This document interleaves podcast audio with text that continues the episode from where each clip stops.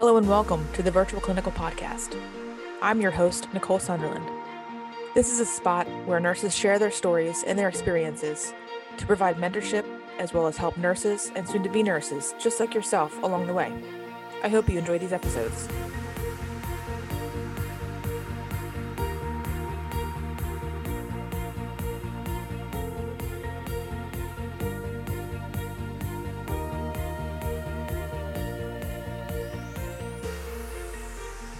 To season three, episode six of the Virtual Clinical Podcast. I am joined today with Kathi Randall. I've known Kathi for several years now.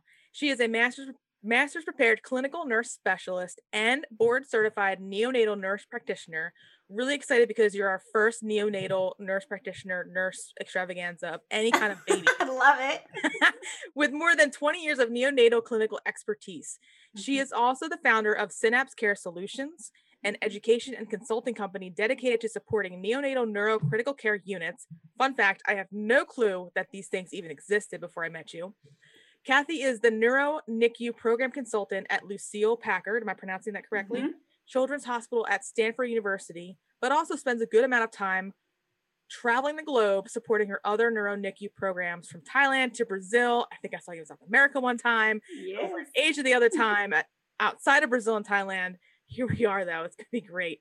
She has published several peer reviewed articles on the subject of AEEG and Neuro NICU programs, as well as the author of several chapters on nursing practice related to therapeutic hypothermia and the bedside use of AEEG.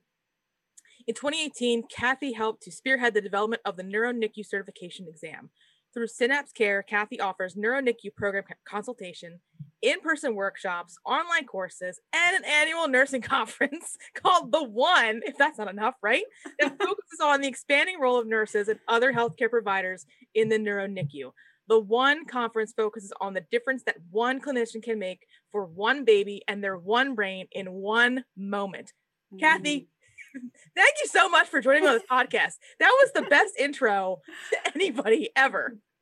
Oh, well, thank you. And I love how you read it with so much passion. It makes me excited about what I do too. I mean, it makes me excited just to talk to you. I'm like, man, these people in neuro, neonatal neuro ICUs, I had no clue that existed. And I'm so excited because I know a couple nurses now in their professional careers that have gone on to the NICU and certainly other people and students that I meet that want to follow their passion in NICU. And perhaps they start in peds, perhaps they start in adults, but ultimately they want to help these little teeny tiny babies. yeah. Yeah. So I'm really excited that you've joined us on the podcast.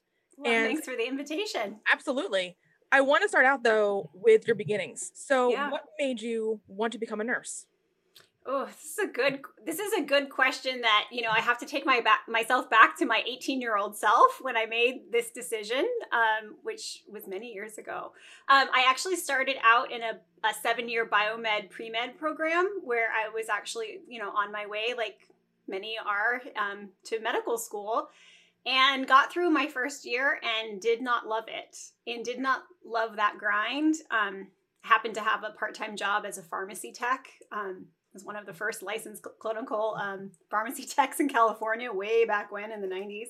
Yeah. And um, so I kind of started seeing what a physician's life might look like. Maybe, a, you know, I didn't exactly know what a physician's life would be, but started realizing, you know, it would be nine o'clock on a Friday night and you know, patients would be calling in like my inhalers out, and you know, these physicians would. I'm thinking, God, these physicians have been probably on call at the hospital, have had some, you know, patients to see today, and now they're like calling in to, you know, give someone a refill on their inhaler. And I was like, I don't know if this is, I don't know. I just had this like idea, like I don't know if this is going to be for me. So I, I, I took a pause in my college, and funny enough, my my aunt is a nurse, my grandma is a nurse, and I had never ever considered nursing. It was just not on my roadmap, to be honest. And um, I had some amazing women that were in our church, and um, they were both nurses, and they were just old enough that I kind of respected them. And they said, "You should go to nursing school." And I was like, "Nursing school? What is even that? What is What nursing is school?" nursing school. And they're like, oh my, and then they they like completely plotted out my whole life. You're gonna go to nursing school, you're gonna like, then you're gonna like go on a mission trip as a nurse, and you're gonna travel the world, and maybe you'll like go and like be in the military as a military nurse. And so I had this vision of this is what I was gonna do.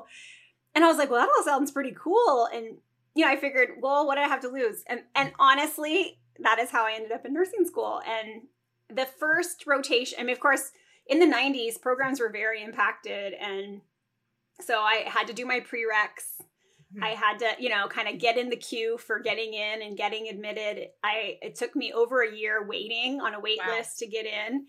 And um, so I'm one of those like five year, two year nurses where it's like after five years I had my ADN, and um, and that's really how I started. I figured, well, if I can get in a program and I can and kind of see what the role of the nurse is right away, I'll, I'll know whether I'm in or I'm out. And yeah, thought then at that point, if I didn't think I loved it, then I might be passionate enough and maybe a little more mature to go back to medical school if that was really in the end the path I wanted to do. So long story i guess to just say I, it was a long it wasn't my like i wasn't since i was five thinking i was going to be a nurse. But the first quarter we were you know in clinicals and i just was like this is it. I mean to be with a patient to be the one that executes the orders assesses the intervention evaluates the response and is there and holds someone's hand and and comforts them and helps them to be well um, that was I was all in, and I never looked back after that. I, I knew it was the right place for me. Is is that what you saw as well on on your on your experiences when you were in school? So a lot of times people have these experiences of nurses holding a hand, talking gently with people, and they're like sold on nursing. Mm-hmm. So is that what mm-hmm. you saw like in in real life, and that's what kind of made you go like, yes, this is what nursing is? Yeah, I mean, I think because I had been pre med I think what I did a lot was watch what was the difference between medicine and nursing. And that that part of nursing, the being present, not just managing the patient, but being present was the part that appealed to me. That's awesome. And you mentioned a five was it five plus two program you said like or, or pathway so so it's actually a it was a two year ADN program, which okay. I you know like you think oh that's a two year program, but you know it was two years of prereq prereqs, a year that of waiting, a, a lot of work. a lot of work, and then two years of nursing school in the actual nursing program. So at the end of five years of college, I okay. had my two year degree. Uh, that's wow. why I, I, call it a five year path to a two. That that is definitely a wow. That's a I that would exhaust me. I'm sorry. That would just exhaust me if I had to spend I mean, now granted, I'm getting my doctorate, and so my path of school has literally been like all my life. Yeah.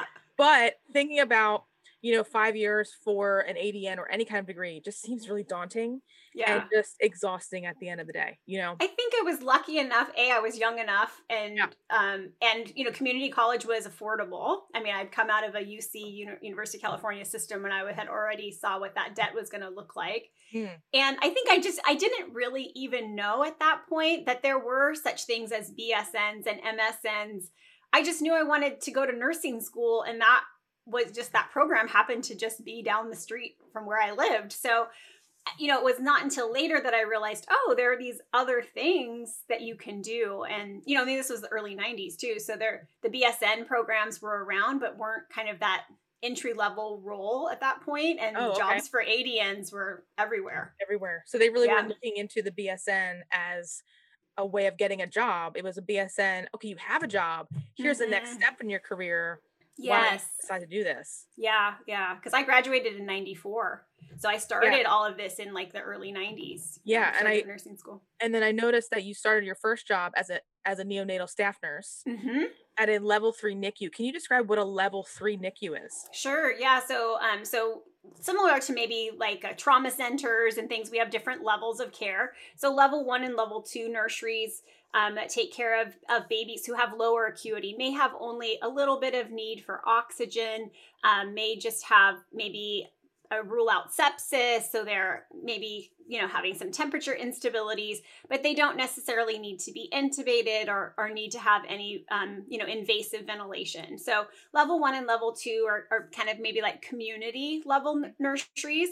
And then now level three level four even um, nurseries are kind of you know just go higher and higher acuity. So level three would be able to do invasive ventilation um, you know, and, and, pretty much everything. It may be that a level four has some specialty services. Maybe they do ECMO or um, have some surgical specialties that aren't available in every um, hospital. So we used to say it would be like a level um, level three was the highest, and then you'd be a level three plus ECMO. And so I think over time we've kind of evolved and it's a level three, level four. Wow. I mean, yeah. and that's such a stark difference to what we know of hospitals being level one, level two trauma centers. Right. It's kind of level reverse. One. Yeah, it's kind of reverse. You know, you're thinking, oh, level three, they must not be that good. But really, right. level three means that you have your stuff together and you're providing really crazy services to little tiny babies. Because mm-hmm. I noticed that you also worked for uh, a level three NICU, I think from 2002 to 2005, including ECMO services. Yeah. Which I just recently learned ECMO this year, being in an in a COVID unit. I don't ever want to have to do it.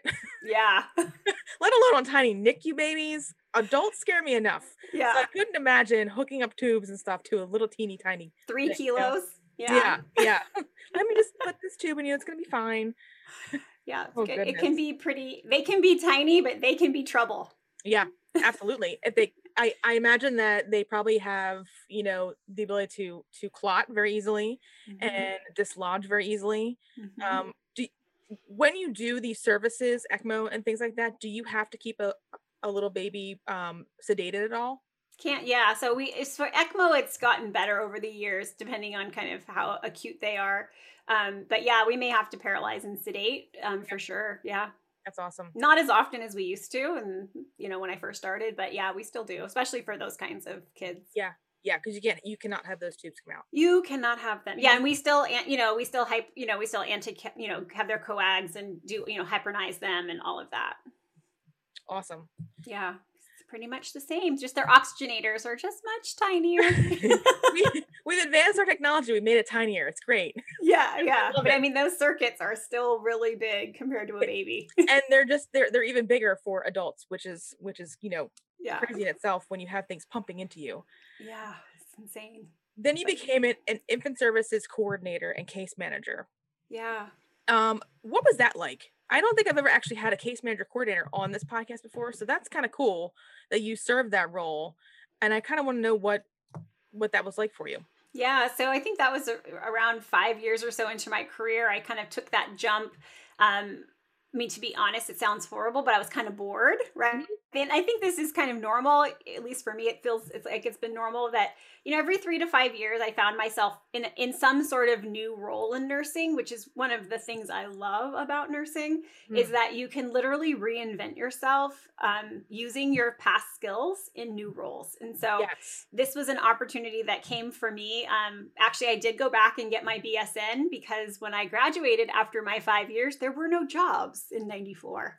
And so I needed to do something to stay busy. And so I went back and got my BSN. And one of the rotations I did was in public health, like most of us do in your BSN. And I got exposed to the world of early start programs, which are federally funded Part H programs through um, Medicaid. And um, well, I think it's been carved out of Medicaid now, but anyways, it's it's a federal program for babies who are at risk between the, the years of zero and three. And for me, it was amazing to see NICU babies at home. Yeah. And I think that was wow. the coolest thing ever was that here you hear about outcomes and you hear about the things that you do that make a difference in a baby's life and can change and alter their life. Um, and I think seeing patients and babies and their families at home after the NICU just gave me a whole new perspective of, you know, yes, the the amazing miraculous things that we accomplish in the NICU, but that that is really just the beginning of the journey for high risk and at risk and special needs families and kids. Wow. I was also going to ask, you know, if you if you needed to have your bachelor's to take this care coordination yes. and yeah.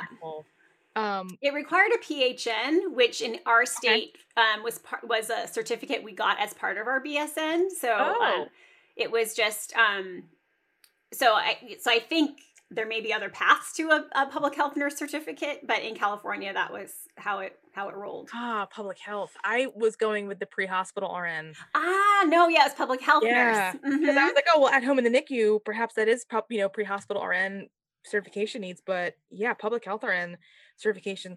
That would be so nice if schools provided certifications on top of other things when you yeah. were, when you had your degree already and you had some experience and you were getting a, a new degree and it kind of came with like all these certifications that you could get while you're get, also getting a degree. Yeah. That, that that would just be like amazing. If, if I went to school for my master's and was able to obtain a certification during that program, man, I would probably be a different person today. well, would, kind of what happened. Podcast. Yeah, kind of what happened to me when I did my master's. So when I did my master's, so and I just I kind of was in the school groove, right? So I did my five year, two year degree. Yeah. then I did another, you know, three. I think we did it was two years to get my BSN bridge from ADN to BSN. And you went right to get your master's. And then I went straight in to get my master's. So I had literally like finished my master's degree and I had five years of nursing experience.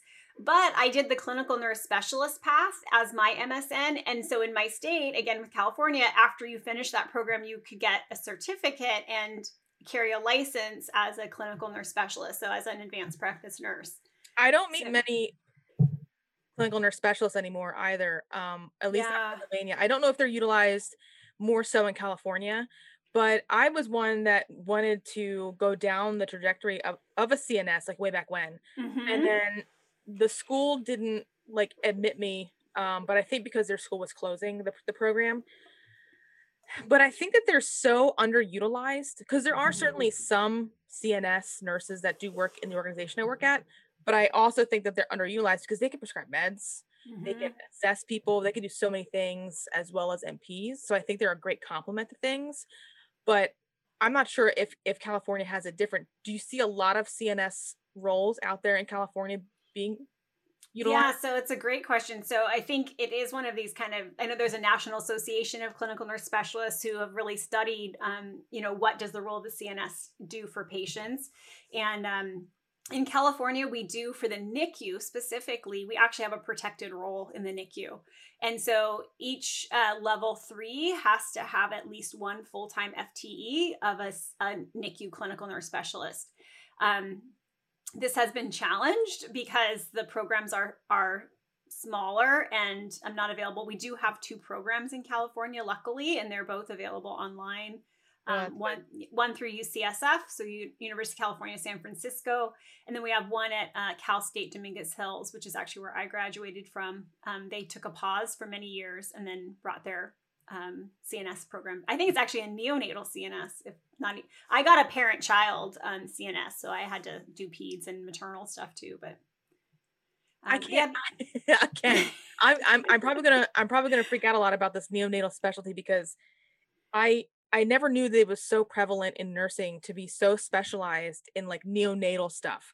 I I know neonatal nurse practitioners and they're super specialized in what they do but hearing the CNS role, hearing about like all these other things, you're kind of like, wow, this is this is insane. Um, so it's you're gonna hear secret. It's a little secret over here on the side. So many secrets. so many secrets in nursing that I'm just being allowed on. and I'm sure they exist in my hospital, but I know I'm in the adult world and yeah. often don't get to hear about like even when my students come back to me, they describe their day and they tell me what kind of adventures they've had it's never like I went to the neonatal ICU and this was the best thing ever and I met a CNS mm. who was a neonatal specialized CNS. So I think you just introduced a new role to students, at least my students anyway, about what a neonatal CNS is and even um, what case managing means mm-hmm. and what mm-hmm. all, all, of those roles mean as well yeah yeah i mean i think the cool thing about i mean I, I just did a recent post on one of my channels about this was which was you know i'm a nicu nurse now what because i think a lot of times we think nicu it's going to be acute care you know always in the hospital and that those skills won't ever translate to other types of work and um you know it, it, but it's not true. I mean we can do like i i mean i feel like maybe i've dabbled in all of the different things. I don't know if there's anything i've left untouched yet but definitely I don't, I don't know you're only partly down my cv so we'll see. We'll figure something out that i need to do next but um, no, but I think it's been exciting for me and, and hopefully inspire, you know, inspiring to others of like, yeah, you can be a NICU nurse and you can. I mean, it is an exciting, amazing job to be in the NICU, but you can become a nurse educator, you can become a clinical nurse specialist, you can become an NNP, a manager, a transport nurse, an ECMO perfusionist. You can do all these different things. And then even like me, go outside the hospital, follow these kiddos at home. Um, get involved in policy and advocating for some you know special services for for our babies so yeah there's there's lots to do as a nicu nurse have you done policy and and and things like that? Yeah, so my biggest work I've done in policy um, is really around the chemical environment of the hospital and you know the products we use on small baby skin. Um, wow. So yeah, I I really got really passionate about that. That was actually the first company I created was called Green NICUs. Was like how to actually green the NICU. That's such a great idea. I'm gonna bring this to my hospital. I I, I have no clue what we do. I'm, I'm sure we take care of things like this, but you know what? I have no clue either because I'm not in NICU. But that's such a great thing to be really passionate about. I think and advocate for because yeah. if you see something, and this is along along the same lines of people who have ideas and want to be innovators or want to be inventors see something and then create that change you know that's such a great parallel to you know even just greening something up right mm-hmm. seeing something that's a problem and just saying you know what we're gonna we're gonna reduce our waste we're gonna make things healthier and better yeah yeah. Great, and especially for little small babies, right? Where I you know. think about chemicals that bioaccumulate and your body mass is only a kilo. I want to just protect all the little babies. Yeah this, yeah. this, is where I am in life, right? Okay, take care of adults, but I just want to protect the little babies. That's right. That's right. Me too. Me too. The next position, well, that I'm I'm going to talk about, it, it, might not be perhaps the next position that, that, that you've done, but you were a clinical research nurse. And mm-hmm. this intrigues mm-hmm. me tremendously as I try to get my students more into clinical research, evidence based practice, lit reviews, kind of like you know b- being the owners of all of the ideas and all the information because at the end of the day it really matters and it really makes you much more better of, of, a mm. nurse. So what was what was this job like? Tell me all about it. Yeah yeah so this was kind of just a, a lucky opportunity that came my way when i was the program coordinator at lucile packard um, for the neuro nicu. And we were doing a a multi-center trial in California where we were actually evalu- pre-FDA evaluating a new product um, for transport that would allow us to provide therapeutic hypothermia for babies with brain injury and asphyxia. And so we had nine multi-center, um, was a nine-site multi-center trial.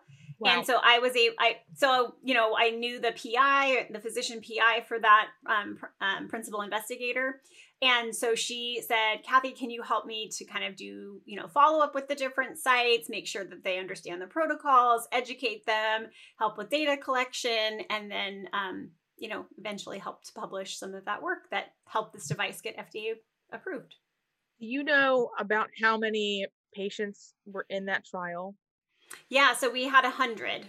Okay, and that's a lot because how big are a lot of babies? How, how big are NICUs? yeah, so a hundred, so a hundred uh, babies. That was just enough to give us, you know, the statistical power we needed to be able to prove that actually using a, a servo regulated device was better than what we were doing before, which was passively cooling babies. And they were getting very cold um, when we mm. just turned off their heaters. Um, so yeah, so a NICU can range in size from from you know like a level one, level two NICU might have ten beds okay. um, to you know these monster units that are 120, 150 bed NICUs at level fours.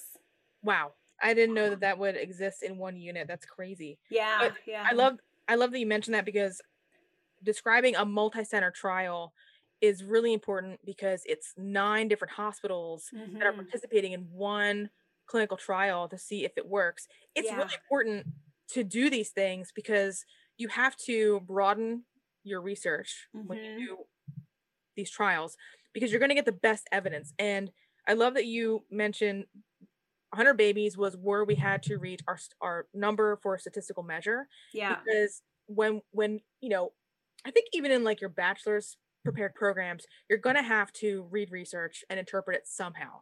Yes. At a very basic level for most programs, but it's still very important to understand why we've only have 30 patients in a trial mm-hmm. or why we have 2457.5 yeah yeah trial because it gives us enough statistical power to help prove our our point or disprove our point which is yes. what we're for yeah and especially in this case where the condition we you know we couldn't just study these babies at at our hospital because we only admit 25 of these babies in a year that would be inborn and outborn babies and if say only 12 of them in a year that would take us 10 years to get yeah. that. So we had to reach out to say 10 of other centers so that we could actually finish the research in any time that would be valuable and meaningful so that we could find the answer. And so I think that's also why we need multi-center trials, not only to make it more generalizable, where we can, you know, have a more diverse population, but also just to get the numbers, especially in these rare, um, these rare diseases where they're not happening every day. Yeah, and so it's very low. And so, were you cooling these babies based on a rare occurrence of something? So, um, perinatal asphyxia, or you know, uh, having not enough oxygen right at birth um, for whatever various reasons that might be it happens about in our country about one in every 4000 to 6000 births. So that's, that's, a lot if, if you think about it. It's a lot it's a lot. So it's like but we had to get so this was a transport cooling trial. So sometimes the babies are born at your hospital okay. but this was babies who were born somewhere else at an outlying facility and our teams would have to get to them assess them determine if they were eligible for this therapy, and then consent the family in the field, and then use this device and transport back. So it was just, you know, that narrow population of outborn babies who met the criteria for the therapy. Yeah, but our but this is so important because it serves something that is very tricky to treat, I imagine. Yes, in, yes. Especially in, in the field you know, and having to transport babies that need to be cooled for a specific period of time is difficult enough. Like I can go in into my world and think about adults that we cool for yeah. problems, right? And they're like, well, let's take them off cooling and take them that MRI. And I'm like, I don't think we should do that right now. Like, hear me out. I think you might yeah. blow up, you know? And they're like, oh, you're right.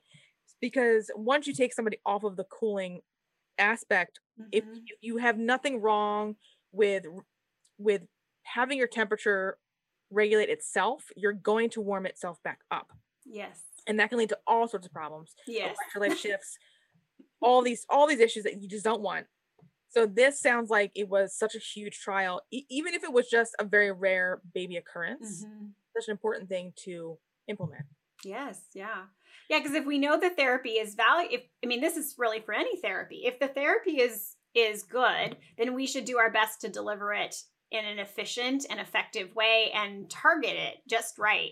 So temperature is a therapy and if you and you can make all sorts of problems if you get them too cold or you get them too hot. And so our targeted temp, we had to keep them in range. And so getting them to target temp is one thing. Keeping them at target temp is a whole different thing. Is a whole different thing. Yeah. And um and doing that in the field is, you know, it's hard enough to do that in the unit, but doing it in the field. So it was an important trial because the many of these babies are outborns to cooling facilities and not every NICU cools. So, you know, we because it's not so common and it's it is kind of a it's a newer technique that we do in the NICU. That's awesome. I mean, it mm-hmm. sounds like something that every neonatal neuro NICU should do. You yes. know, I, I can imagine that there's many issues perhaps with getting these machines in or allowing them to trial these things. But I feel like that's just so important because target temp. So students learn target temps for post cardiac arrest. Mm-hmm. And sometimes for neuro patients, if like mm-hmm. in the adult world, excuse me, if if your TBI is so bad that we can't control it, we yeah. will paralyze, sedate, and cool you. Mm-hmm. And we don't really learn about NICU babies need, need to, needing to be cooled. Excuse me. We kind of learn just that there's this baby, yeah, born. They might have problems but we're not going to really delve into it. And I don't know why that is because I feel like mm. this hmm. would be such a viable educational opportunity. I'm probably gonna have to hit you up when um when when like we're done here and I have students again and like yeah. somebody's in NICU, like they'd be cool to do like a webinar of like what this means to little babies. Because I don't think they I don't think that that my students at least get it. But anywho, um so on this trial, was that where you kind of also saw patterns of um, think patterns of EEGs and also mm. patterns for what you're doing now. Yeah, so I actually got that job because um so I got the job at Lucile Packard to help them create their neuro NICU because I had already been seen as an ex I had already become I don't know what the right word is had already become known as an expert in reading baby brain waves. And so wow um, so I had um, worked with them previously um, So one of the jobs that I landed along the way was a clinic, what they call clinical application specialist. These are the nurses who who get hired by medical device companies or pharmaceutical companies and who go to hospitals to in service about new equipment.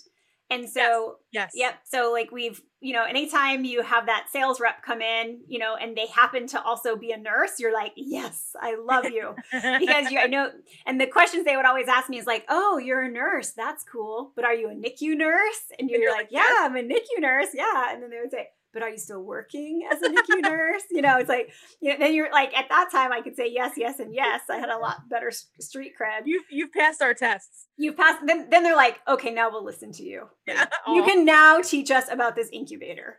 Um, but so I got lucky um, to get exposed to uh, some opportunities where I could work for industry, so medical device companies. And I actually did travel around the globe teaching about baby incubators. And they also brought this company brought on a brain monitor um, product and i got trained in that and spent i don't know five six years learning that and traveling and teaching. And then started my own company after that to wow. keep teaching that. So that was really how it got started. And stanford was one of our customers and that's how i got to know the team there. And many years later they called me and asked me to come and help. That's awesome. Now all about networking and connections it's all about that and it's all about asking for forgiveness and not asking for, for, permission in some ways. Yes. I teach my students that all the time and they're like yes that is exactly what it is. And i'm like yes it is. Just do it and if somebody says no that's the worst they're going to tell you. Say i'm sorry exactly. i won't do it again. But get to know everybody get to know people you know get, get to know what they do. I often tell my students find someone that you think is awesome in nursing and ask for their cv mm. and just read what they've done and see if it might be something that you want to do in the future because our vision and view sometimes of nurses is very siloed. Yes. In terms yeah, of true quote unquote what is possible. Mm-hmm. We often think that we need to go work in a med surg unit or in a critical care environment or something else. And clearly you can work for a couple years in something that, that you love and then make it into something so much more like your own company. Yeah. I think it's just, you know, full circle moment Absolutely. And Absolutely. what career choice, you know? Quickly though. Yeah. Cooling a, cooling a baby. Okay. D- do you put a hat on them? Because we we wrap our adults in like these cooling wraps. Mm-hmm. How do you cool a, a little baby? Yeah, yeah. So um, we have different blankets, so similar to probably what you're used to, Gaymar and uh, you know Arctic Suns and um, Tecotherms and uh, Blanketrols. So we use a cooling blanket, um, just just like you would probably do. We use if you if you think of like um, I'm trying to think of like a limb, like you might wrap. Um, like so if somebody goes to the OR and you kind of wrap a limb with a yeah. blanket or something, yeah. that's basically the size we use for babies. Okay. Um, and so yeah, we do. We we um you know, we, we nest them, we would say. Um, we put them kind of in some blanket rolls and then put the, the cooling blanket around them. And then there are some newer devices that actually are kind of more like a swaddle blanket where we put the cooling fluid through that and then we wrap it around them and secure them to get as much coverage. Um, interesting, you would say, do we put it on their head? Um, is because there was a product that was out there originally called the Cool Cap. And so it was actually like a very, very cold shower cap. Wow. Because they thought when maybe if we just cooled the cortex, that yeah. maybe we wouldn't have to give them systemic hypothermic hypothermia. Um, and that we could maybe, you know, treat the cortex itself. But it did work. The problem is that sometimes we have deep gray matter injury. And so without having oh. kind of whole body um, hypothermia that we were not actually targeting um, all of the potentially uh, injured areas. So now we do full body cooling where we take their core down to 33.5 um, centigrade and that's where we hold them for 72 hours. Wow. I would have never thought deep, deep, uh, what, what you just mentioned. I'm having gray matter. Mm-hmm. Thank you so much because words right. are hard. Injury in little neonates, although I know it's possible, but but by by cooling the head, you, you kind of don't really think about it.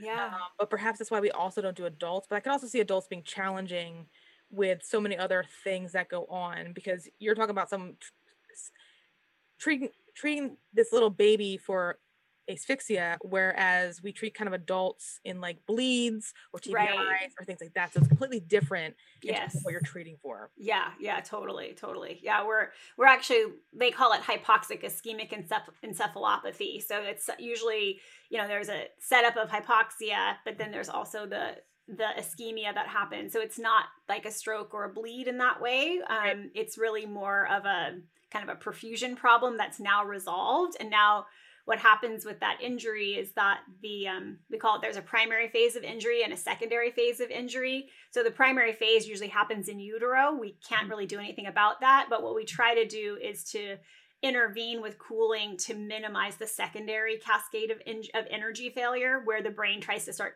like increasing its metabolic rate in order to clean up the mess. And that ends up causing so many problems. So we cool the cool the jets and cool the brain and Yeah. cool down the metabolic process and kind of slow down those inflammatory pathways um, that the body's gonna try to do Yeah. and um, that's how it works This is so fascinating to me. Obviously, because I'm a neuro nurse, right? yes But i knew you would but love that also- part Because because I'm not a I'm not a baby nurse, right? yeah So me picturing this, like these processes with metabolism, I'm like, yes, like the babies are so hyper, like hyper, you know, into Yeah. everything when they're born.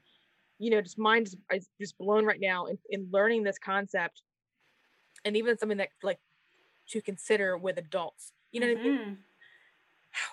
Mind blowing. yeah They do babies do well usually after? after cooling Yeah. Yeah, so so the reason why so cooling actually is pretty new in the NICU. I mean, we've only really been doing it widely since about 2008. Um, there were about a decade worth of well, there was animal data that support that's helped us to think it might be safe for babies, that it might work against the injuries. Obviously, we we need those animal models first, um, and we have, we have neonatal. We use neonatal mice and um, pigs and lambs. Um, those are the neonatal models we use um, in order to validate things um, in in clinical research at- before. I guess it would be preclinical research or bench Yeah. research. Yep. Um, and then when we translate that to human trials, so starting in about '99, we started um, doing the clinical trials for cooling, and we didn't know if it worked for humans. So it took about about a decade to get about five to eight hundred babies enrolled around around the U.S. as well as there were some trials in the U.K. that happened around the same time. So we didn't know if it would work. Honestly, we'd spent decades trying to teach people to keep babies warm because that decreased mortality. And so babies with that have hypoxic ischemic encephalopathy or HIE, they they were about a third would die, about a third would have very poor outcomes, and about a third would recover with either mild or you know kind of completely normal outcomes. That's great. And so yeah, so that that's kind of like a third, a third, a third. It's probably similar in adults without interventions, right? If you have this brain injury, you know, like some will do okay, some will die, and in the middle you've got yeah. I mean, I think for babies, you don't have all of those pre-existing things. right, um, adults, you, you have like so many things that also happen, such as diabetes, that just creates right, like chaotic pathways, firing left and right, yes. and just a myriad of, of, of other problems if you come in with other problems associated with it, right? So it's it's kind of like you're preventing other bombs from going off in adults. yes, Whereas in a baby, it's just like we this is a little, this is a little bomb, yeah, a little baby bomb. and we're gonna keep it we're gonna keep it from going off. yeah, yeah. So the research that we did from the 90s until the 2000s actually showed that we not only reduced mortality, but that we also reduced morbidities oh, and Oh, that's great. disabilities. yes. So it's not just that could we save more babies? So could we reduce that 30% mortality, but then you have babies who have long-term disabilities. So Yeah. it was important that we showed that cooling did both That's death awesome. and disability. And it reduced it by about another 20 24% or so. That's a lot. Yeah. people listening who have not taken a, a any kind of public health course um that's a lot i know 24% doesn't seem like a lot but even you know curves of like 2% in Yeah. terms of morbidity or mortality is a lot and so 24% is like Yeah. you just you just solved a world crisis Yeah, sometimes yeah, you know and i'm sure for little babies that is a world crisis that has just decreased tremendously and shows a lot of promise too as well Yeah, yeah. So the things we're doing now with cooling are um, trying to expand it. So in order for it to be effective, we have to start it early. So it has to start within the first six hours of life. Um, then we continue it for 72. So identification, that transport piece I talked about, all super important. Yeah. Um, the other thing we've looked at is what happens if we cool after six hours in the first 24 hours of life. Does it still have some benefit? Mhm. Um, so it's, again, is something better than nothing? And then we had a cutoff of 36 weeks gestation as the age at which we were willing to trial this on human babies. Um, some trials went as low as 35, but we only had six babies that were in that 35 to 36 week gestation range. So now we have a premature um, cooling trial. And now um, we're also we're just about ready to finish that one, and then we're doing another trial, which is for mild HIE, because the original studies were only for moderate or severe HIE, and there's different grades of HIE that we see, and we because we didn't know it was going to work, so we didn't want to Yeah. put families and babies through a trial. But now we have this limitation of we don't know if it will work for those babies. Hopefully it does. You know, Hopefully it does. I don't know that cooling has shown promise to a lot of like adult neuro patients. So we used to we used to cool a lot more than what we do now. Now we, we've gone into the targeted temperature management. Mm-hmm. And that's different from cooling for everybody listening because hypothermia is hypothermia. Hypothermia, you're cooling very, very cold, 32 to 34 degrees, um, depending on who you're dealing Mhm. with that stuff. And targeted temperature management is you're really targeting a temperature in normothermia. So somewhere Mhm. between like 36 to 37, Mm-hmm. you know, range for a period of time. So you don't want them to kind of have this fever, um, or you don't want them to go super cold because we've learned over the course of you know m- many years, I'm sure, that if you go too cold and then you warm back up, no matter how slow you warm these people back up, they have such drastic shifts in so many things like Yes. their glucose, like their um, magnesium, potassium, things like that Mhm. that create danger to their bodies and they don't do well. Yep. And so babies. that's good to know S- because and so with targeted temperature management you kind of keep them you know normothermic and with items like the arctic sun which is what a lot of hospitals use and Mhm. around there's other things as well but with the use of of like an arctic sun uh you can kind of keep them and the water will still cool, cool down to like two degrees right it's still Yeah. freezing cold water but you're not allowing the body to, to cool so much that when you warm back up it's going to create all this chaos basically Right, right. so that was a long description of target temperature management versus hypothermia. Great. Well, it's funny. So I'm putting on a conference in a couple weeks, and that's one of the talks we're going to talk about is targeted temp management for babies who have an arrest. You know, similar Oh, yeah. to kind of what we see, because there are babies who go down in mom's rooms while they're still at the hospital. So we have a very defined time. We know when something happened. But we don't know if cooling for 72 hours, which we would do for a perinatal event, if it will really work. And so we're actually have what we do know is that hyperthermia, like you said, letting somebody run hotter is going to increase their metabolic rate. Yep. And that is never good. And so using our cooling blankets to kind of manage normal thermia for this population is, I think, where we're going to start. And then um, maybe these other trials of hypothermia for other populations will, you know, continue to expand the use of that for other babies. Sorry, that's my dog. If you can hear him. I I also allow humans and dogs on my podcast for, the- for everyone. Mm, um perfect. right. I mean, I feel like it it adds to the natural nature of me being not awkward on these things and just being like, oh, it's fine. I have I I just talked last podcast about my friend Shelby bringing her son, and he talked about Thanksgiving dinner in the middle of like May. I was like, okay. Wow. Anywho, um, so really quickly, yeah. back to um your job with product sales in Yeah. a way but like Mhm. education Yep.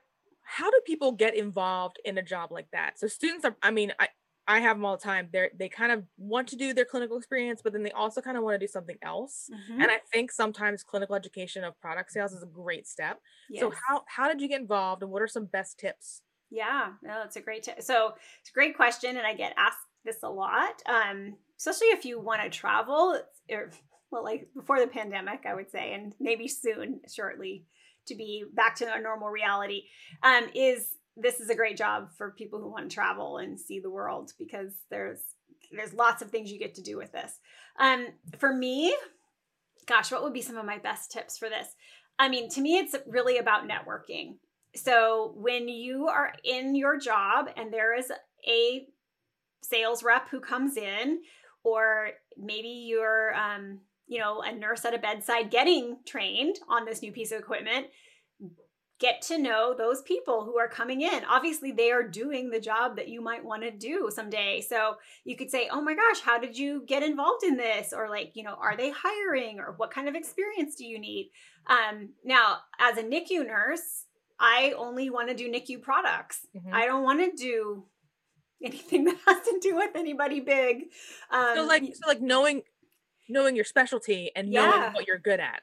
Yeah, yeah. So, I mean, I happen to be the nurse educator in my unit. And so I was organizing product trials. And that's how I got to become, you know, good colleagues with many of our different vendors who would come in to bring us different products. If you're a bedside nurse, maybe you volunteer to be on a new products committee because at the new products committee is where they, those reps will come in to talk about the four or five different options that your unit might trial. Um, maybe you volunteer to be on the value analysis team, the VAT teams, you know, in different hospitals. So I think even as a bedside nurse, you can find ways to insert yourself into these processes. You know, ask if you can be a train the trainer. You know, like if you're bringing Epic, you know, Epic train the trainers, right, to roll something out. Any of those kinds of experiences, I think, give you the confidence to to translate that to something else. So be a train the trainer. Um, you know, if your hospital does annual skills labs, skills days, mandatories, you know, where you have to do those skills that you have to go, be a volunteer um, to be one of the station leaders or the station presenters, you know, whether it's the glucose, you know, point of care glucose machine mm-hmm. or if it's the chest tubes or you know you'll learn that so well and you'll learn how to teach quick and be on you know on your on your feet and I think all of those are are ways to gain, you know, inner, you know, little mini steps towards being able to translate that into something, you know, bigger. Because really, it's always the same. You need to, you know, know your procedures. You need to know the product, and then you know how to, you know, know know how it interfaces with the people. And that's really what your job is: is to make sure people know know the ins and outs of it. Those that was so many like little gold nuggets that you just like gave like everyone. oh man, people listening, go back to this and write these things down. That's right. Because play it at half speed. Play half speed because we get excited. We talk fast. I know. I'm sorry. No, no, no, no. It's fine. I talk very fast myself, and um, but these tips are are are so valuable for new nurses because they don't hear it a lot from nurses at the bedside because that's what they they only experience those nurses right? Yeah. They don't often experience the product specialists or the liaisons from the rehab clinic mm-hmm. or people mm-hmm. like that that also impact patient care yeah. and are other jobs in nursing but have not experienced those yet. Yeah yeah. Is and your preceptor may have never done these things either so no I am giving not. you all the secrets. See Kathi Randall with the secrets. This is this is one of the reasons why I launched this podcast was to really help bring not only more clinical experience to student nurses, no matter what student you are, whether it be like an associate's, bachelor's, master's, PhD, DNP, mm-hmm. whatever, but also to hear from those that have been in this profession for a number of years, and it could be from two to 50, I don't care. And just to kind of pick their brain about what else is out there, mm-hmm. you know, because mm-hmm. you don't often hear about those things. And and how to get involved and what skills this person has learned to help get you know those things yeah. enabled. So thank you very much for that. Yeah of course. Well it's a, and it's a fun job. I mean that was and i did it on the side. I guess that's the other thing is i didn't have to leave my full-time staff job to be able to take on some of these other jobs. Oh, and great. so yeah i was you know i was working that's very important days. as well because double yeah. your income. Double I, your income. Man i want to do a, a, a whole thing on you know nurses and like the, the additional parts of nursing right? Mm-hmm. so doubling your income is one of them. Having side jobs is okay. I tell yeah. my sometimes i'm like bedside nursing is my base salary right? Yes. And i do other things that help bring in residual income to help make money. No that one talks about beautiful it. beautiful way to say it. Yeah that, that's my base and that's and i also felt like it people used to say, "Oh, you're so risky," especially when I first started some of my other businesses. You know, they're like, "Oh, you're so risk, you're such a risk taker," and I'm like, "How can I be a risk taker when I have the best Plan B in the world?" Right. You know, like right. I, I was still working as a nurse, and I, you know, slowly you know, step down from full time to two days a week, you know, but I did it gradually. So I was still working three days a week. And then I would give the medical device company, I'd say, here are eight days that I could travel. I can do two or three days here, I could do two days here. And then on my days off, I would hop on a plane and fly somewhere, do trainings for two days, fly back home, and then I would, you know, go back to my regular job. And you know, I could always give my shifts away to other per diem nurses who who wanted to work extra shifts, and then you know, and so I just slowly flexed down um, using PTO time and then switching to per diems um, to give me that flexibility where I, I didn't have to be full time at the hospital anymore for benefits and yeah, that that, that is great key advice as well. I think a lot of times nurses feel like they have to leave the bedside and do something else, or they have to leave the bedside and go travel nursing if they want to travel. But this is another very fruitful career yes. path that you don't have to leave your current job and benefits for and kind of experience something new and experience in a way that you don't have to automatically move into a full-time position right doing these things you can kind of like take your time feel the water maybe you really don't like to travel at the end of the day you know maybe right. learn business travel is just not for me it's not but as fun as it sounds it's, it's exhausting I'll tell you that much you know but when you meet people at the end of the day i think that part is very fun. Yes very fun. You know and also you know i think i think the theme of this talk is probably perhaps networking and neuro babies right? Yeah yeah. day, networking is the key aspect of your career network yeah. people. Yeah.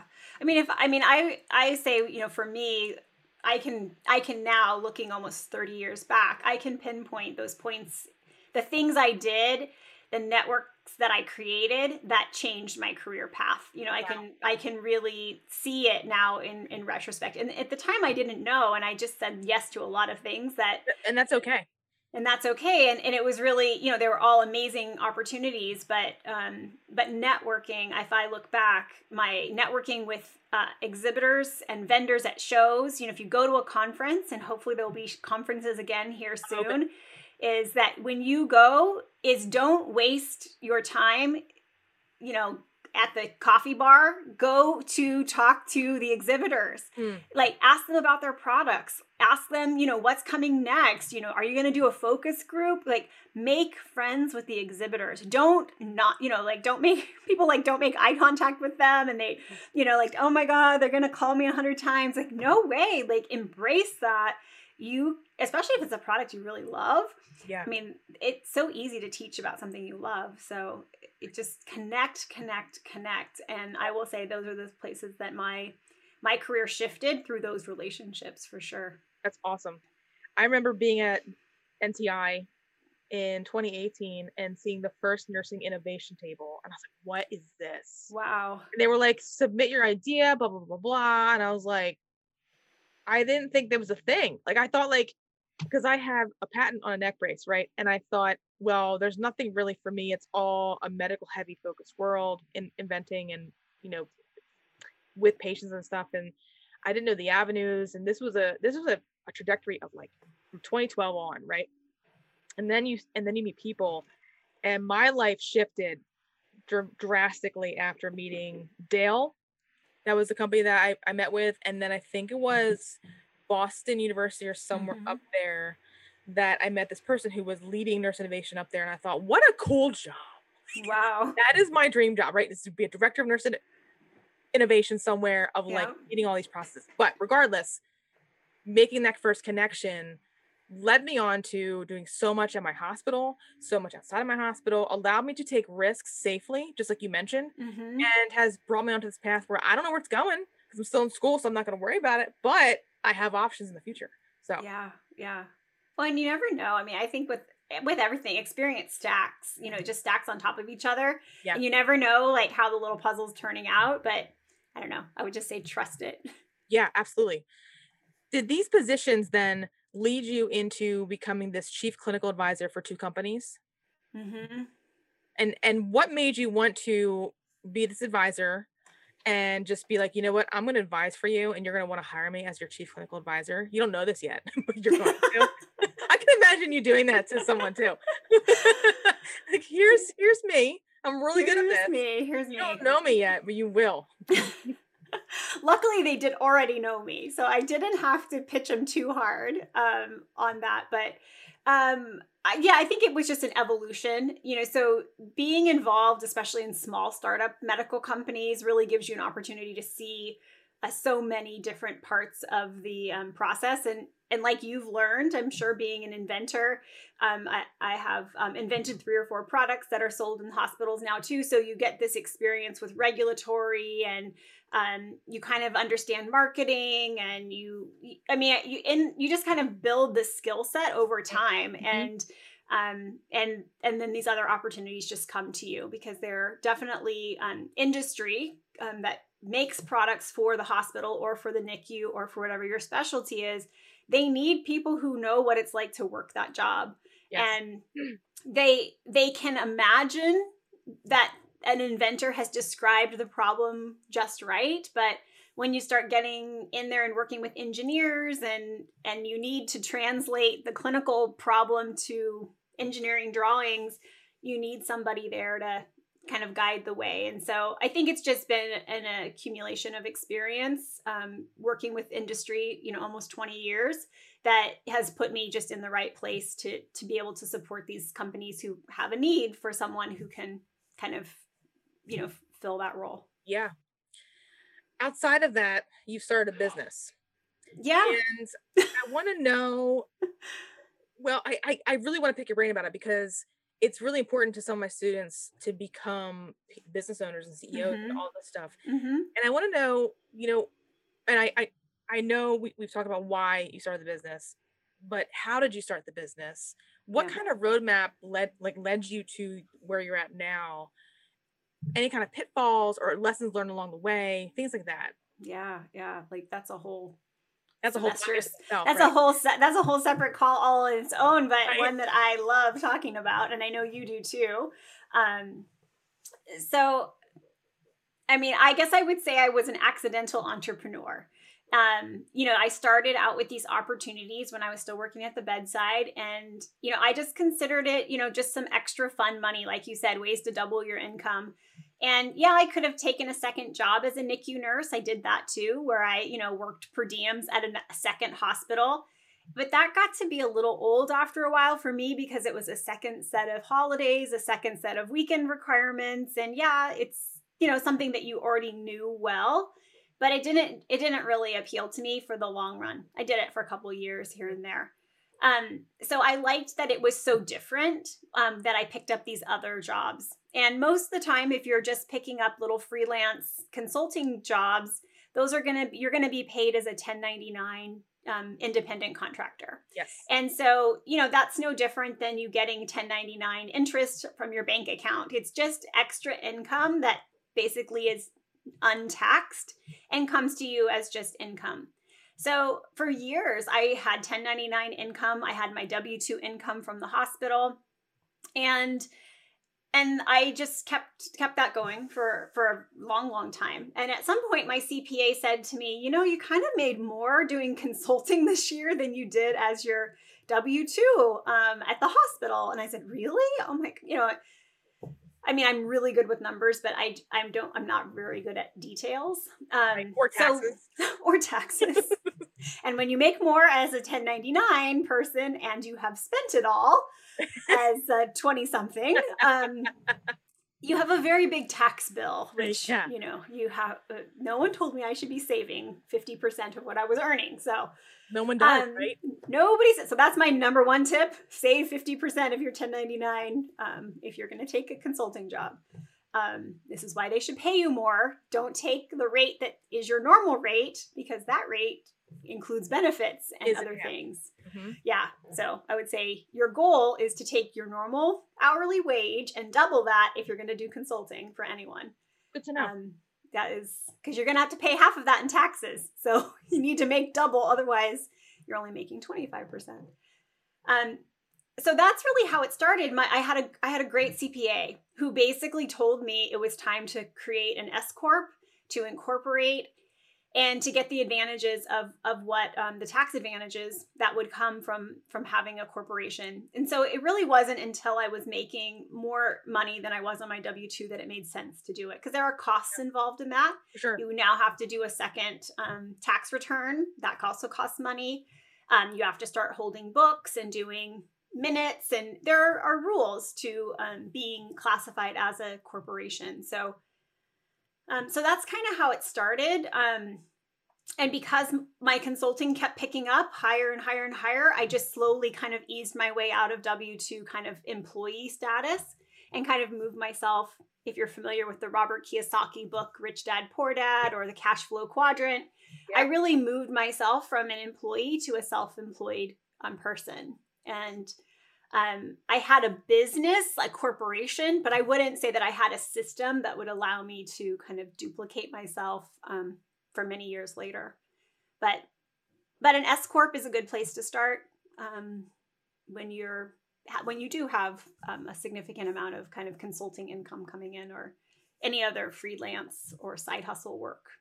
That's awesome. I forget. I'm gonna have to put the link in into this um, podcast episode but there is a mentorship program that somebody had mentioned in a in a previous episode about if you're if you're wanting to get into business it's like free consulting with business owners that are successful and nice. they just help you be successful in business as well and i think that a lot of times it's not just like you you have to start your own business right you don't have to start an s corp you don't have to start an llc but understanding you know as a student, number one, you're going to have to pay student loans.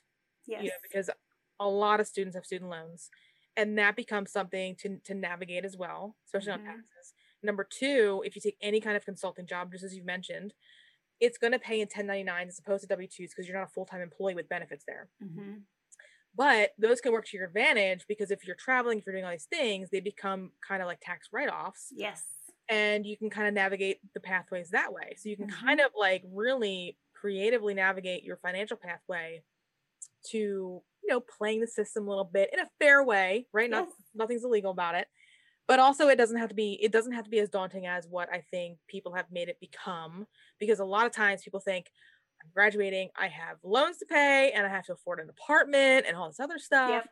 yeah i i try to tell my students and this is not financial advice i try to tell my students to look into oprah's debt diet it's like this it's like the circle thing and there's little parts that are navigated off and it kind of breaks down where your income should be spent on mm-hmm. nice and that's from suze orman who is a financial person get your information from her because she's really good but that is you know one one piece that i would tell my students is to kind of get yourself on a budget doesn't matter which one it is but mm-hmm. be smart about it because where you take your job you know i'm sure in california if you've already lived there it's fine but if you're someone coming from, I don't know, Wisconsin to go live in California, the cost differences are drastic. Yeah. And something to really be, be considerate of because, you know, at the end of the day, you're still gonna have to pay taxes. You know? Yeah, and I think it's I think what's nice is always work on a percentage because then if you do move to like a place like California where the cost of living is higher, but the income is higher, maybe, you know, like if you're making $60 an hour as a nurse versus you came from Florida where you're making 32, well, but your cost of living, you know, so if, if you think of it as a percentage of the pie where it's like I'm always going to save 10% or I'm always going to invest 10% or I'm going to um, you know, you know, I always allocate X amount towards my student debt. That way, if your income goes up and you're saying, okay, 30% is my housing and 10, you know, whatever it is that works out to your pie that's right for you, then that way, you know, you can kind of flex that. And then if you move backwards to another place, that then you you kind of keep those ratios the same. And I, awesome. I, think that would be helpful um, for people too yeah. Yeah that that is such valuable information for people to kind of lean in on because if you're like oh i'm in florida making 32 bucks and i'm gonna come to california and make 75 dollars an hour you're like woo woo yeah, like, i'm gonna be right? You're like i'm buying a tesla tomorrow and you know? But it's like well maybe there's a better way to spend that extra money or that some of that money will automatically be siphoned off into housing yeah yeah. I feel like somehow it's just all the same. We all pay the it's same all rate. the same. All the same. Doesn't matter. Where you go it's all the same. It's all the same. Yeah i think um you know, I mean, I, and I'm a huge fan of of celebrating and um, you know treating yourself right um, and giving yourself rewards for things well done, and and you know having a little bit of luxury in your life is never a bad thing. But I think you know to be um, to be debt free and to um, to feel the freedom that comes from not having to work a job um, where you've made good decisions and that you that you choose to work and that you love what you do and that you don't feel like a prisoner to the work um, i think there's nothing there's no better feeling um, to have than that. And and i and i was lucky to make decisions early in my career that where i started paying for my own healthcare insurance and i waived benefits at the hospital. And I, and I think again it's one of those moments where i didn't know it when i was 25 but i waived benefits um, and I, I got my own health insurance and i feel like that gave me this liberation that i didn't have to work at a hospital to have my own benefits. Right. Um, i'm not a fan of 401ks and that's another talk but another day. Um, but i also well, feel like we, people... we will do a financial expertise talk on businesses and you know trajectories. Yes. because i really think it's important. I think that like as i network right theme of the day networking but as i network with others and I want to pick their brains about how they started their business and what they feel about certain things and where they invested their time and their money and like how they manage their time mm-hmm. is really important to me because I think that at the end of the day, those are like some of those skills that you don't learn in nursing school. No, yeah, that sure. help tremendously like in the future because I feel like yeah. nurses right now are at this pivoting moment and I'm not talking about every single nurse, but a lot of them feel that they have to go travel because they make more money traveling, right? Yeah. But in, in essence, they have never learned how to handle finances. Yeah. And they're not financially savvy and they don't know how to save and they have no clue what a 401k is or a 403b or any of those other fancy acronyms and numbers that mm-hmm. come with it. Mm-hmm. And this is this is where we are right now, you know? Yeah. Um, but yeah, I I mean that's that's that, that is a dream of mine to do. Um sign me up. So I you, you, you are signed up. I'm on it. I'll be there. I love to talk about money. Money with Kathi Randall. That's what we're gonna call That's it. Right. That's oh, right. great like series. Okay. Anyway. yes. Yeah. I, I, actually just was invited to be on a podcast to talk about why I don't invest in a 401k anymore. That's awesome. Is it a financially like mm-hmm. like toward podcast? That's awesome. I love podcasts, as you can tell. Yes. Anything anything coming for you in the future? Yeah, so I thought well, I thought it was interesting you mentioned this mentorship for businesses. So one of my um, one of the things on my bucket list to create um, as a creative entrepreneur. So mm. so I guess well, I guess some of the other things I would say is um, is is to just always trust that what you know is is enough. Um, there, you probably know this coach Tiffany Peterson. Um, she's I don't I don't know. He works in our in, with a lot of people in our one of our other worlds, but um so Tiffany Peterson was on the call one time and somebody was saying, you know, like why why don't you get started in business? Why don't you get started? Why don't you get started? And she said that, well, I just don't know enough. I don't know enough. I don't know enough. And I love what Tiffany said this day. She said, about what and compared to who? Yes. Oh my gosh. These are like genius words. And they're so simple. So simple. About what and compared to who? And the other follow up to that, she said, is a second grader is a god to a kindergartner. Right? I was just like, this is so true. I think that in nursing, this is true too. In business, this is true. We oftentimes paralyze ourselves through comparison Yes. Um, in nursing, it's easy to do. There's always somebody who's been there longer than you, right? Like, and in the NICU, this is especially true. I. I actually just started a new support group for newish nurses because, you know, you might be a new grad for a few months, but you're only the new grad until the next new grad is hired, and that cohort might be three months behind you. And now you are experienced and they are new. And we feel new a lot in nursing. Mm. And and I think you have to always remember how far you've come, no matter where you are in your career. And so you know more about some things than people will ever know. And even if you've only been a nurse six months or a year or two years or five years, you know more. And so oftentimes we look ahead at our own mentors and we look at how much we still need to learn, which is mm-hmm. true. Mm-hmm. But you have to turn yourself around and look at the people who are behind you who know less and you only need to know more than who you're teaching and you, and that is a lot of people whether that's about a, a health condition a lot Goodness. of people right? Yeah. Talk about me hopping on stage for the first ever essential oils nurses conference. There you go. i'm like i'm like in my mind right i had already heard a lot of things because i had been through a lot of like a lot of like little presentations where it kind of like messed up a lot which is fine right? It's what you're supposed to do. And i was like if no one else is going to be the expert on this, I'm going to be the expert on this. Yes. That's what you have to convince yourself of is that yes, you know more than somebody else because you're willing to talk about it. Yeah. And, all and you if you've studied it for 10 minutes, you've probably studied longer than most people. yeah. Yeah. Who want to like peruse on social media all day long and find mm-hmm. information there. Absolutely. Yeah. So I think it's just important, like if you're going to start, you know, if you're going to start anything new or if you're going to go out on your own, is to just remember that you know way more than you give yourself self credit for and to check yourself with those two easy questions. I need to know more and to ask yourself about what? And then say to compare to who. And and remember that you're not teaching the person who knows more than you but the person that knows less than you and that you have a lot to share. So, you know, whether that means you start with a little ebook online or an infographic or an Instagram channel or a Facebook group where you can teach what you know then that's how you start. And that's how you begin to create those expert status of you know your tribe will see you as that expert because you were willing to share what you knew even if it wasn't that you knew everything. Such great great advice. Like the second grader thing just blew my mind apart it's just so Isn't crazy? so so many different pieces. I'm like yes i'm like when you first start into a hospital or anywhere you're like you have these heroes of nursing. At least yeah. i did.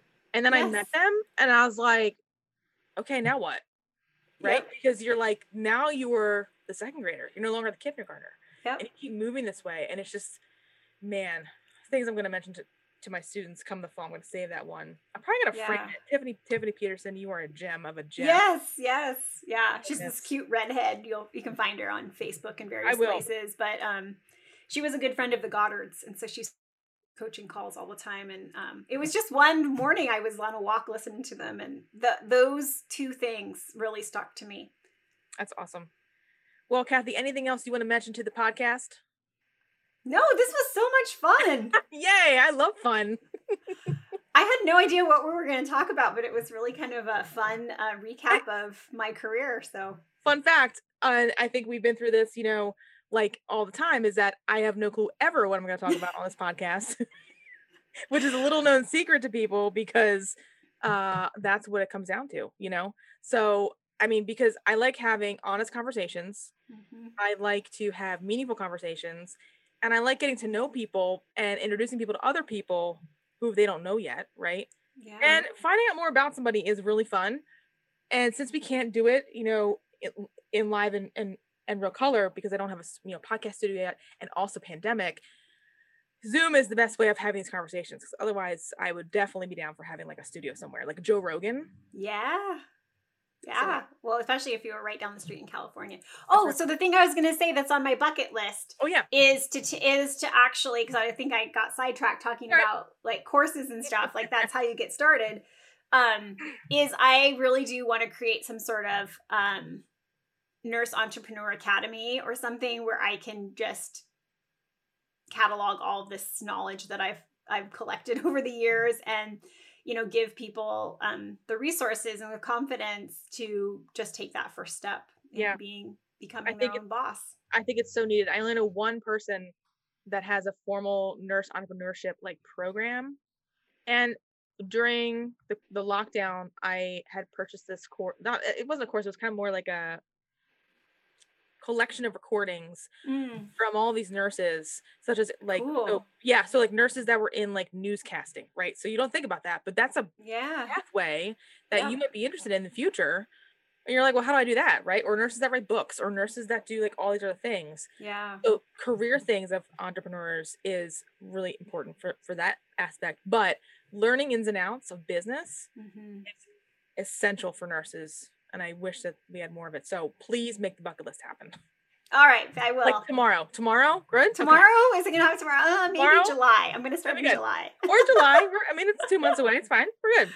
Yeah, I'm like I have to get a couple things off my other list, and then this can start. But no, I think it's really on my heart, and um, I mean, I think even I forget how much I've learned, and um, you know, it's all through trial and error. Mostly, it's through failure. It's through you know some good successes here and there. Um, but I've tried my hand at a lot of different ways to make money. Like you said, I love this doubling your income piece because I think we um, We we, all to. do we need to um and I, I've definitely found ways to more than double my income. I mean, the the money that I can make now, um, it, and just there's so many different channels um, and opportunities, and they're just getting bigger and bigger and easier and easier. I mean, when I think about starting my first online course over a decade ago, I mean, I've been doing webinars since 2007, 2006.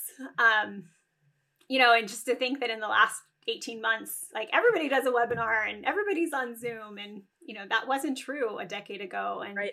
so much easier to talk to your ideal client, your your tribe. Yeah. Um, And there's so many different ways of developing that content now too. Yes, yeah. So Like, it's no, better time. Right. It's everyone should capitalize on it, which is how we landed here in a podcast. So That's right. That's Well, right. Kathi- It's how we met. It's how you know. It's just Yeah. like yeah, I think I think we actually did meet on a Zoom many, many years ago. Yeah. producing a, a conference out in Utah. yes. And I just told Julie the other day, I'm like, I had no clue this thing was even gonna be real.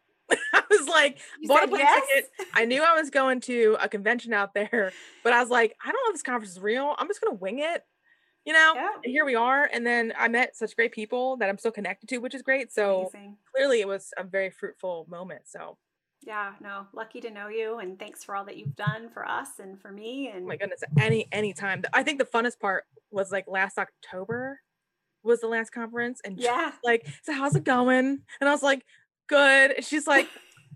Are you gonna attend the conference? And I was like, Yeah, what do you want to talk about? She's like, Oh, you want to talk? I was like, Sure, why not? yeah, of course. We always love you to come back and talk. No, I loved your talk last year on um it was my first exposure to the um Ikigai yes. and um oh my gosh, that I've watched so many YouTube videos on that since and yes.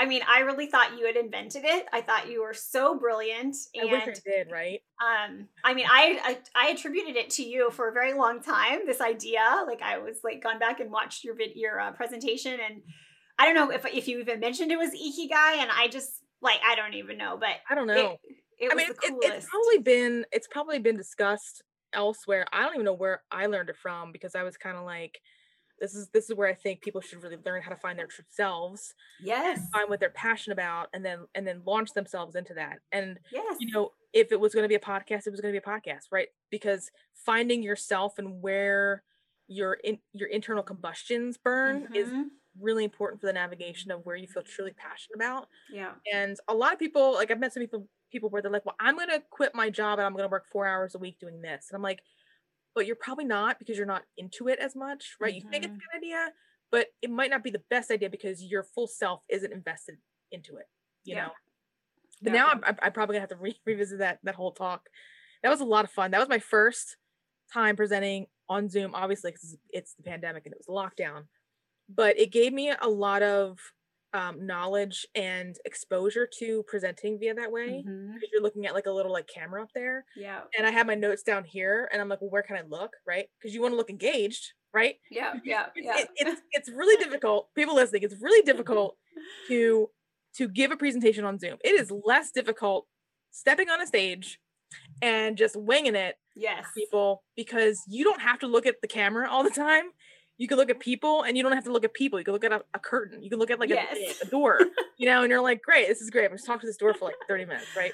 Mhm. So that was my first time. And then uh, a week ago, I presented to our research conference where I work.